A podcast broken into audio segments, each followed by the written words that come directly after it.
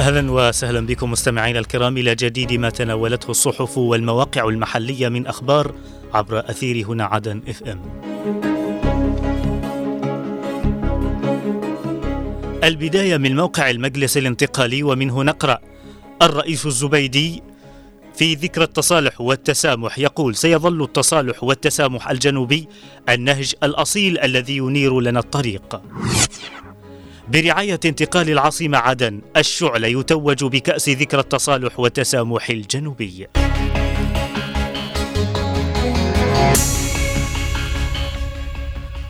أكد الرئيس القائد عيدروس قاسم الزبيدي رئيس المجلس الانتقالي الجنوبي نائب رئيس مجلس القيادة الرئاسي أن شعب الجنوب عزز في الثالث عشر من يناير من عام 2006 مسيرة ثورته التحررية وبنيانها الجماهيري والسياسي والتنظيمي المرصوص.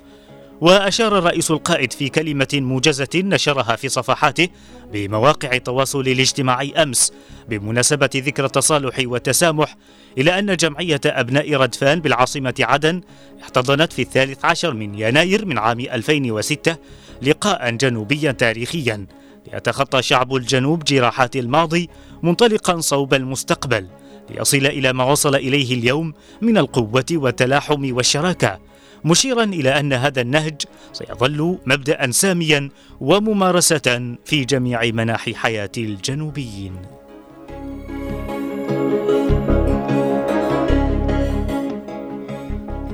توج فريق الشعلة بكأس الذكرى الثامنة عشر للتصالح والتسامح الجنوبي الذي أقيم تحت شعار الجنوب لكل وبكل أبنائه وبرعاية انتقال العاصمة عدن وحضور رئيس تنفيذية انتقال العاصمة مؤمن السقاف ومدير مكتب الشباب وجدان الشاذلي. وجاء تتويج الشعلة بالكأس بعد فوزه المثير على الجزيرة بأربعة أهداف لثلاثة في المباراة التي جمعت الفريقين عصر أمس على ملعب باحبيب بمديرية البريقة وذلك في آخر مباريات الجولة الثالثة عشر من دور عدن الممتاز. وبهذا الفوز رفع الشعل رصيده إلى 21 نقطة بينما تجمد رصيد الجزيرة عند النقطة السابعة في أسفل قاع الترتيب.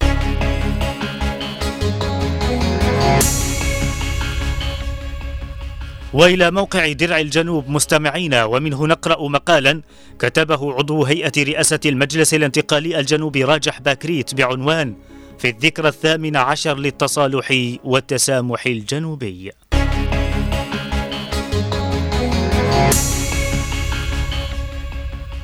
يقول راجح باكريت في مقاله إن الشعوب الحرة لا تخضع للظلم ولا يخيفها بطش الظالم. بل يزيدها إصرارا وعزيمة لكي تفدي تراب وطنها بدمائها وأرواحها.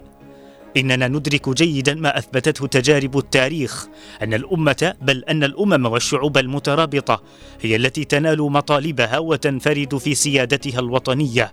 عندما تدرك جيدا أن قوتها في وحدتها واتحادها تحت قيادة واحدة وأن الفرقة والخلاف والتنازع هو الطريق للسقوط لكن أبناء الجنوب الواحد من المهرة إلى عدن وبقيادتهم الحكيمة الشجاعة ممثلة بالرئيس القائد عيدروس الزبيدي.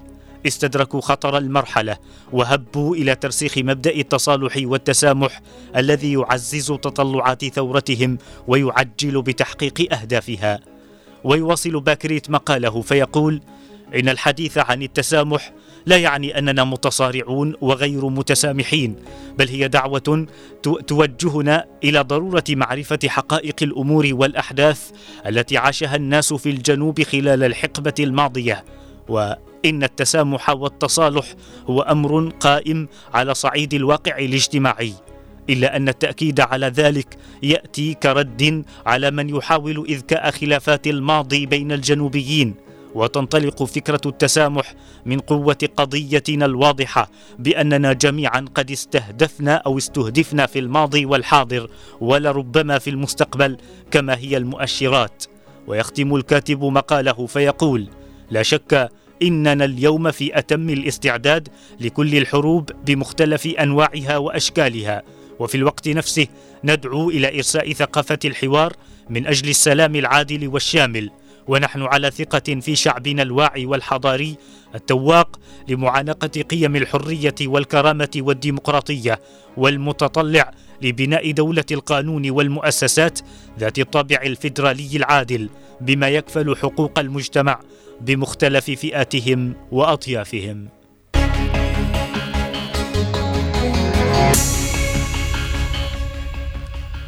وإلى صحيفة الرابع من مايو مستمعين ومنها نقرأ مقالا كتبه الأمين العام للأمانة العامة الأستاذ فضل الجعدي بعنوان التصالح والتسامح.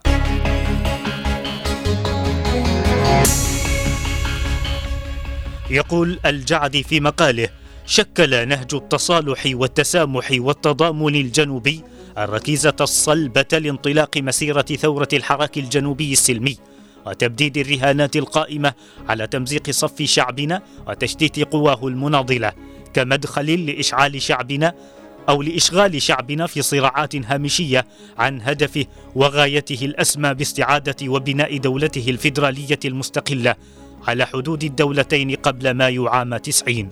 ويضيف الجعدي إن التصالح والتسامح من أروع القيم الإنسانية النبيلة التي تتخطى بها الشعوب عثرات الماضي للانطلاق نحو المستقبل وازدهار الأوطان وضمان حق الأجيال بالعيش الكريم ولا يمكن للشعوب أن تنهض قدما إلى رحاب العصر بغير تكريس قيمة التصالح والتسامح كسلوك حقيقي على الأرض للإسهام في نهضة الأوطان بكل المجالات الاقتصادية والسياسية والاجتماعية والإنسانية. ويختم الكاتب مقاله بالقول سيظل التسامح الصخرة التي تتحطم عليها مشاريع استهداف الجنوب. ولقد أثبتت الأحداث صواب هذه القيمة الأصيلة حين تداعى الجنوبيون من كل حدب وصوب للدفاع عن أرضهم ومواجهة الميليشيات الحوثية والعفاشية في غزوهم الثاني للجنوب عام 2015 ثم خوضهم معارك التحرير في كل الجبهات حتى تحقق الانتصار. ثم ما لحق ذلك من محطات نجاح وأهمها تأسيس المجلس الانتقالي كحامل سياسي للقضية الجنوبية التي غدت اليوم في مكانة عالية من الحضور الإقليمي والدولي.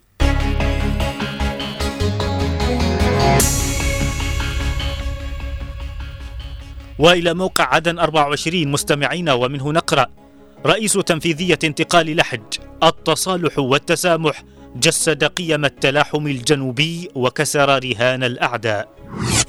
بن عفرار التصالح والتسامح ذكرا تجسد التلاحم الجنوبي.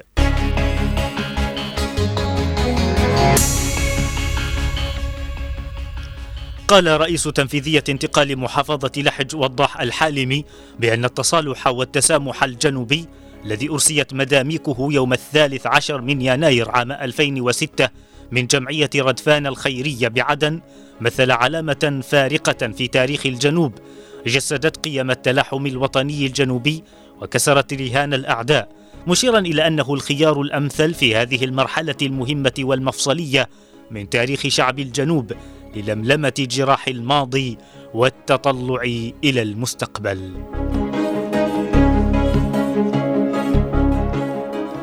قال رئيس تنفيذية انتقال محافظة المهره مجاهد بن عفرار إن الأجيال الجنوبية ستظل تتفاخر بالتصالح والتسامح كمشروع إنساني لا مثيل له مشيرا إلى أن أخطاء الماضي كانت لها مسبباتها ولم تكن بين الشعب المعروف بتلاحمه منذ قرون.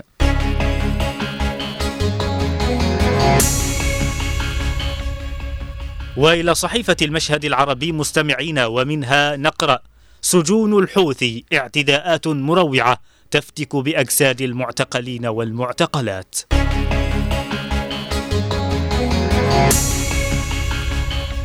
في جرائم يندى لها جبين الإنسانية تواصل الميليشيات الحوثية ممارساتها الإجرامية ضد المعتقلين في سجونها متخذة بحقهم شتى أصناف التعذيب. وفي أحدث صنوف هذا الإجرام قامت عناصر حوثية مسلحة وفرقة تتبع ما يسمى بالزينبيات بالاعتداء على نزيلات السجن المركزي في محافظة إب اليمنية لإخماد احتجاجات غاضبة قادتها النزيلات احتجاجا على معاملتهن السيئة من قبل إدارة السجن حيث فرضت على تلك العناصر عقوبات مجحفة كعزل بعضهن في زنازن انفرادية وترحيل أخريات إلى عاصمة الميليشيا صنعاء ما يعني مضاعفة العقوبة وردع بقية السجينات من أي إجراءات قادمة.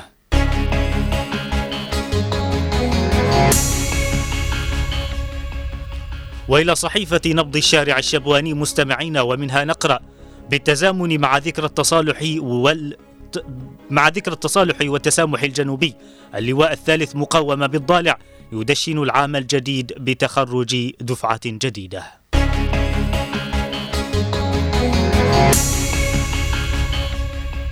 بالتزامن مع ذكرى التصالح والتسامح الجنوبي شهد اللواء الثالث مقاومة حفل تخرج دفعة جديدة من قواته في محافظة الضالع.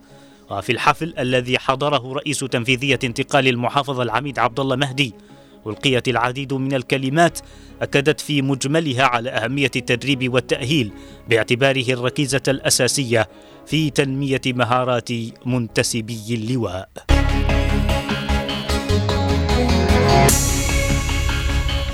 إلى هنا نصل وإياكم مستمعينا الكرام إلى ختام هذه الجولة الصحفية من برنامج زاوية الصحافة أرق التحايا وأعطرها مني ومن زميلي من الإخراج نوار المدني وفي أمان الله